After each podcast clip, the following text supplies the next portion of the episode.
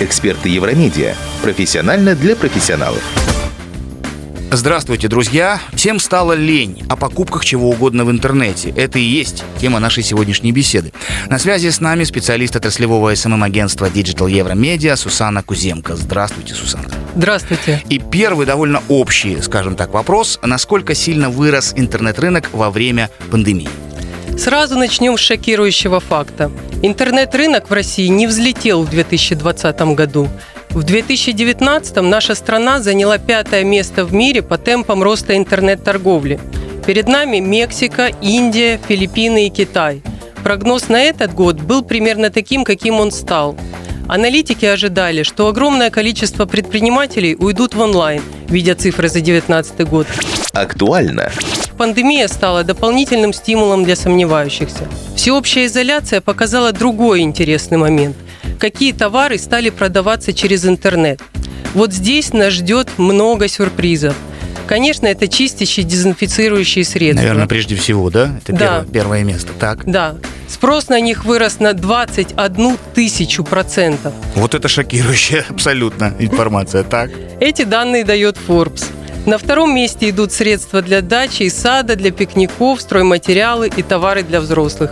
От них никто не ожидал, но да, они ворвались в пятерку самых востребованных товаров на период пандемии. Плюс 180% прибыли.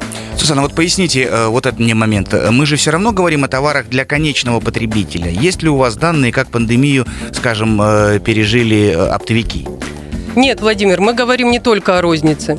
Я назвала категории товаров. Между прочим, розничная продажа упала во время пандемии на 8,7%. Сразу говорю, что это данные по мировому рынку.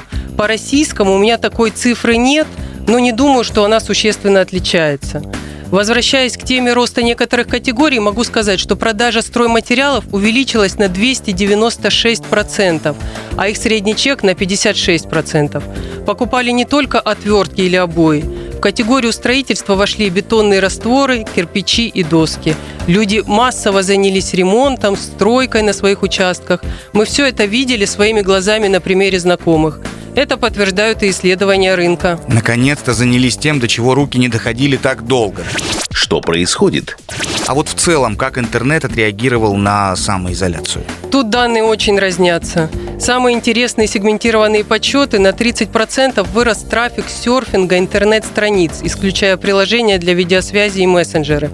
Тут мы говорим не только о новостных сайтах и видеохостингах, а о том, что поиск информации в интернете через поисковые системы вырос на 30%. Ну, хорошо, так. А что это нам дает? О чем эти данные должны э, говорить вот, ну, простому обывателю, скажем?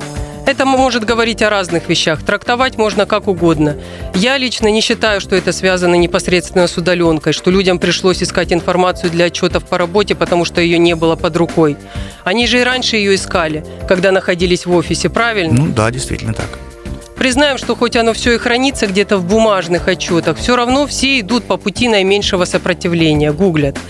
Значит, надо отталкиваться от того, чего люди лишились из-за ограничений. Это зрелищные массовые мероприятия, а также деловые встречи.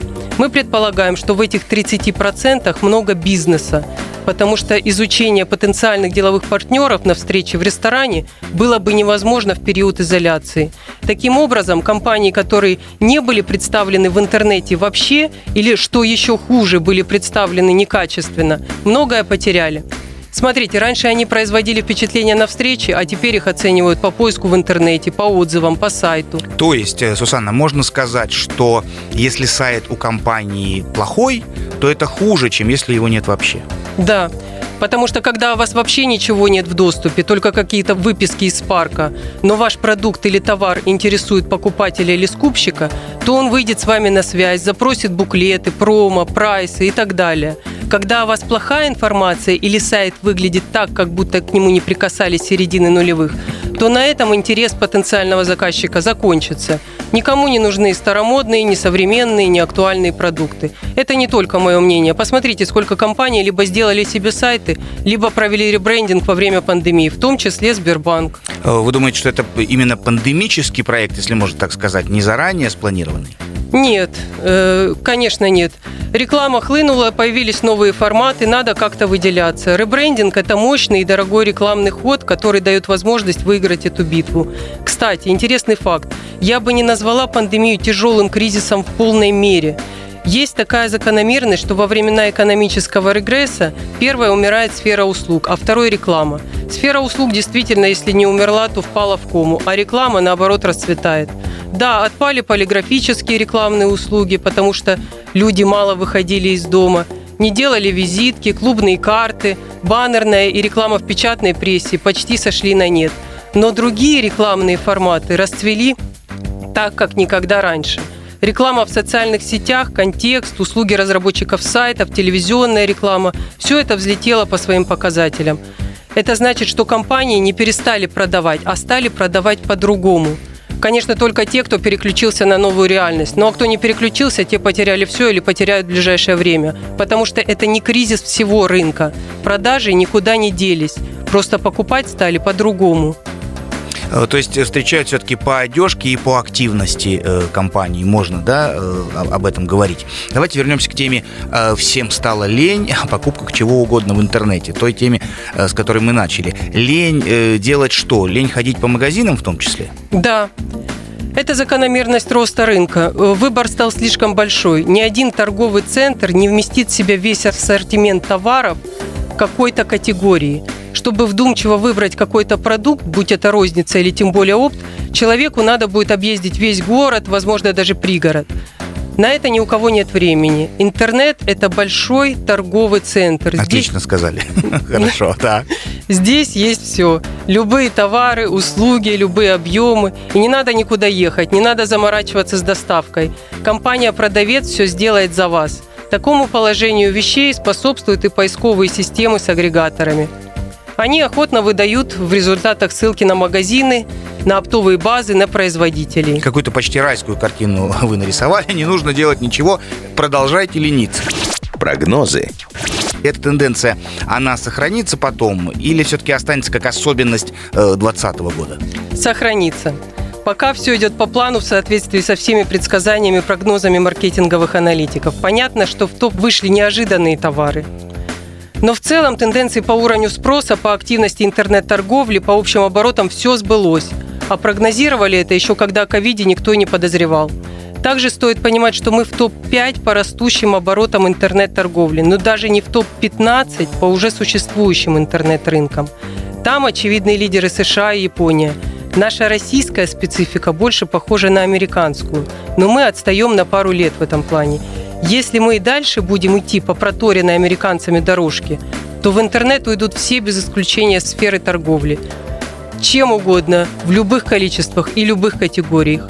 И это случится очень скоро, буквально через пару лет. А пандемия может этот процесс только ускорить. Я даже не знаю, как э, относиться положительно или не совсем к такому прогнозу. В таком случае спрошу э, вот так. Вы видите какие-то выходы для продавцов не э, интернетных, скажем, не инстаграмных товаров? Ведь все равно такие сегодня остаются.